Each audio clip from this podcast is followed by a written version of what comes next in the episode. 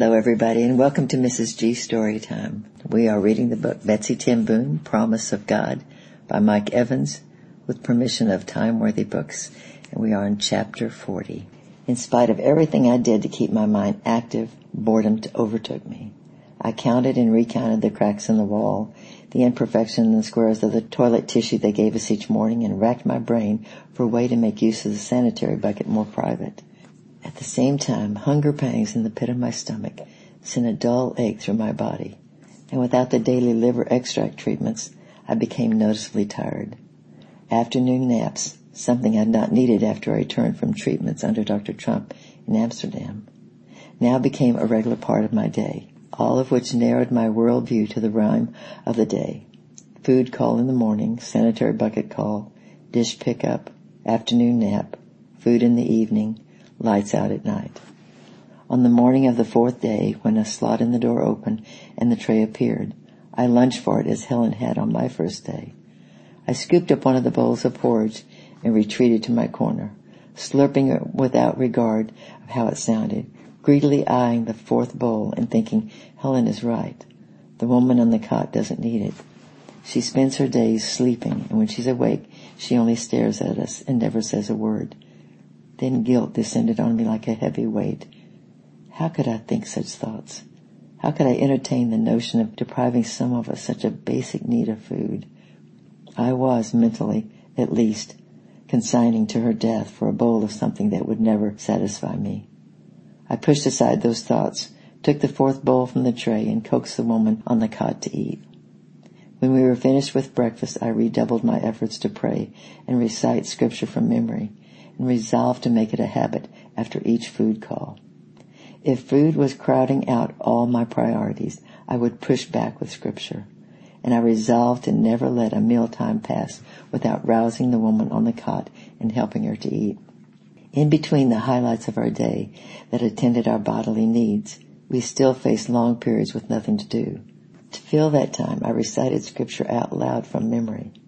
At first I repeated random verses as they came to mind, but after a while I started over, beginning in Genesis, and I worked systematically through each of the books in order, challenging myself to remember as much as possible from each book. When I could not recall any more, I told myself the stories from each section. Adam and Eve, the Tower of Babel, Noah and the flood. I tried to do it quietly, but as I was telling myself about Noah releasing doves from the ark, Helen heard me, and of course had something to say. I suppose you think that works too, she chortled. You mean the scriptures? You chant it like it's some kind of magic, just like your prayers. There's no magical answers, I replied. Only mystery. Whatever, Helen shrugged. And then in a moment of inspiration, I suggested we play a game. I'll say a verse and you see if you can repeat the word for word exactly as I say it. It was silly, but we needed something to do. What do we get if we're right? Helen asked. That was a prison life, summed up in one simple question. What do I get? Everything out of our circumstances, lack of food, lack of privacy, lack of productive activity, invited each of us into a world where we were the sole focus of attention. Every woman for herself. An invitation to complete alienation. I had nothing to offer, so I said, we'll keep score. One point if you're correct, but you'll lose two points if you're wrong. Nell seemed interested, so I began. Now the Lord said to Abraham, Go from your country and your kindred and your father's house to the land that I will show you, and I will make you a great nation. I will bless you and make your name great, so that you will be a blessing. Nell and Helen looked at each other as if waiting to see who would go first, when suddenly the woman on the cot spoke up. I will bless those who bless you, and him who curses you I will curse, and by you all the families of the earth shall bless themselves. My mouth fell open at the sound of her voice and I laughed. That's exactly right. No, it's not, Helen protested. That's not what you said at all. But that's what comes next, I replied with a grin. Then I scooted over to the cot, brushed back the hair from her face. You're awake. She smiled weakly. Yes, I think so. Good. Then you can tell us your name. Christina. Christina Burma. She turned her head to look over at Helen and pointed. She's my sister. My mouth fell open once more and I turned to Helen. She's your sister? Helen shrugged. What can I say? She's shown no regard at all for Christina. And while it had been troubling before, now I knew they were sisters. Her attitude was all but incomprehensible. Helen had taken food meant for her. She sat in the corner, ignored her. She left her to languish near the point of death, and apparently only for her own comfort. Didn't she know what a gift they were to each other? Was there no love at all between them? And if not, was there not even a sense of family obligation? Why weren't you helping her? I demanded. She's mad at me, Christina said flatly. About what? She was arrested because of me, Christina continued. What were you doing? Hiding Jews. No, Helen chimed in. She was helping them escape from the camp of Westerbork. I was helping them get away, Christina argued. They got themselves out of the camp. I just picked them up and gave them a ride. That's a long way from Amsterdam, I observed. How did you make the trip? She drove herself up there, Helen offered. I looked back at Christina. You have a car? Our father's a businessman. He owns several stores. At least he did before all of this. I turned back to Helen with a puzzled look. I thought you said you were hiding teenagers. Before Helen could answer, Christina spoke up. She was, but that's not why she got arrested. She was arrested because they found me in the car with three Jews from the camp. And then they searched the house and found the two boys hiding in the basement. Never would have found them if they hadn't found me first.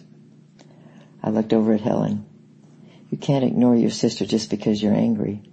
She ignored me Helen protested. I told her not to go up there anymore. She's been there five times already. I told her she'd get caught. But she didn't listen to me and now we're here. Helen folded her arms across her chest defiantly and slumped against the wall. Christina smiled. That's the way she is when she gets mad. Folds her arms like that and pouts. Tells people she doesn't know me. She's been like that since we were little girls. There was a twinkle in her eye, but I know her secret. Her voice was soft and kind. She loves me anyway. Slowly Helen turned towards Christina until her eyes met and then she started to cry.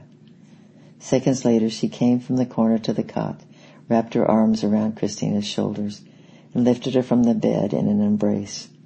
I was envious of them for all of it. Their fights, the anger, the frustration, the love that could not be quenched by even the deepest heartache. Right then I longed to see Corrie and Nollie more than ever. As spring approached, the cell grew warmer during the day. After morning food call, we took off our coats. At first we folded them neatly and laid them on top of our mats, which we all now rolled and stood against the wall. But that proved messy and gave the room an unkempt look. So I hung mine on the pegs that lined the walls to the right of the door. The others did the same. Christina continued to improve. Each day the reconciliation between her and Helen that had begun with tears grew deeper and deeper until all animosity between them was replaced by the joy and pleasure of each other's company. When Christina was strong enough, she moved to a mat on the floor, and we took turns night to night sleeping on the cot. It wasn't more comfortable than the floor, but it was a treat, and we all enjoyed our turn. We'd come a long way in how we viewed one another, our cell, and the restrictions of our confinement. Our relationship to one another grew deeper with each passing day, and our minds remained alert and active. But the one thing we could not change was the dull, aching pain of hunger that permeated our bodies. That night on April the 14th was my night to sleep on the cot. Corrie's birthday was the next day, and as I lay there in the dark, I said a special prayer for her. It had been months since I'd seen her, and although I thought of her often, I did not dwell on her. Those times that I did linger over her in my mind proved painful, and all I could see was the look on her face as they led me into the cell. Such sadness, such longing. It was more than I wanted to bear, so I relegated myself to remembering her in bits and pieces of thought examined, but for a moment and then pushed quickly aside. That night, however, I allowed my mind to remember her and to dwell on each one. I thought of the times as a child when I read to her, and the day we first planted tulips in the window boxes at the Beje. We'd both known that they would not bloom, but I insisted on planting them anyway. The memory of her giggle as we slipped the bulbs beneath the soil brought tears to my eyes. And in my mind I saw the flowers blooming in those boxes, bright, beautiful, and lovely. Tulips, I told myself, were a sign from God, even though they only existed in my mind. So I clung to the thought of them as an encouragement, a sign from God that this was not the end, and that one day I would see Corrie again. After the food call the next morning, the cell door opened and we were ordered out. We were apprehensive about what might happen next, but no one spoke a word. The guards led us down the corridor and around the corner to a large open room, which I realized was a shower. It had been months since I'd washed myself. A guard watched us while we undressed and laid our clothes on the benches that lined the room. Then she retreated as we stepped beneath the shower heads. I expected cold water, but it was tepid and as pleasurable as a hot soaking bath. Small trays attached to the wall held soap, and we each took a bar and then lathered our skin and hair. Afterwards, we stood with the water running over our heads and watched it trickle between our toes. No one wanted to leave. Finally, the guard returned and ordered us out. Towels were stacked on the benches where we'd left our clothes and we dried off. We only had the same dirty clothes to put on, but after a shower, they didn't seem so bad. On our way back to the cell, I saw Toos being led up the hall with a guard on either side. Our eyes met, and she mouthed to me that she was going home. I was delighted that she was released and thought of it as another present from God for Corrie's birthday. But that also made me think that there was more to our imprisonment than I'd yet realized.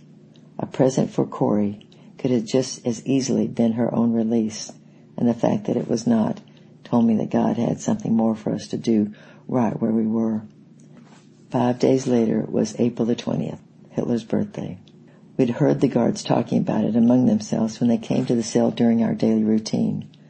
Something about a party with a cake and ice cream. At first we thought they meant for us and our spirits soared. I'd gone two months without the liver extract or vitamin supplement, and even with an afternoon nap's fatigue was a problem. Although it was a celebration for Hitler, the prospect of cake and ice cream was a treasure trove of calories too great to avoid. Then we realized the party was only for the guards, and our spirits plummeted. On the day of the party, the hall fell strangely silent as the guards left us to enjoy the celebration. About the time I noticed the silence and began to consider what that might mean. Someone down the hall shouted in a loud voice, Is anyone from Binbrook? For a moment there was only deafening silence as we all waited for a guard to shout and curse for quiet. But when none came, someone called out, I'm from Hempstead, which is a town not far from Binbrook. Then a chorus of voices rose from the cells as women up and down the corridor shouted out their names, asking about loved ones and acquaintances. I opened the slot in the door and shouted out for Corrie. But every time I did, someone in the cell beside me drowned out my voice. Frustration grew, but I shouted all the more, and then someone up the hall called, Corrie is looking for Betsie. Tears came to my eyes and a lump formed in my throat. Corrie was alive and asking for me, but I could not speak. Helen was kneeling beside me and gave me a nudge. Isn't that you? Isn't that your sister asking for you? I can only nod my head in response, so Helen shouted through the slot, Betsie is in cell 272. What about Nollie? I whispered through the sobs. Betsie wants to know about Nollie, Helen shouted, and a few moments later came the reply. Nollie was in cell 318, but she was released last week. Relief overwhelmed me. I turned my back to the door, sank slowly to the floor, and wept for joy. Corrie and I were still in prison, but Toos and Nollie were safely home. Chapter 41 is next week. I love you. I'm praying for you and bye bye for now.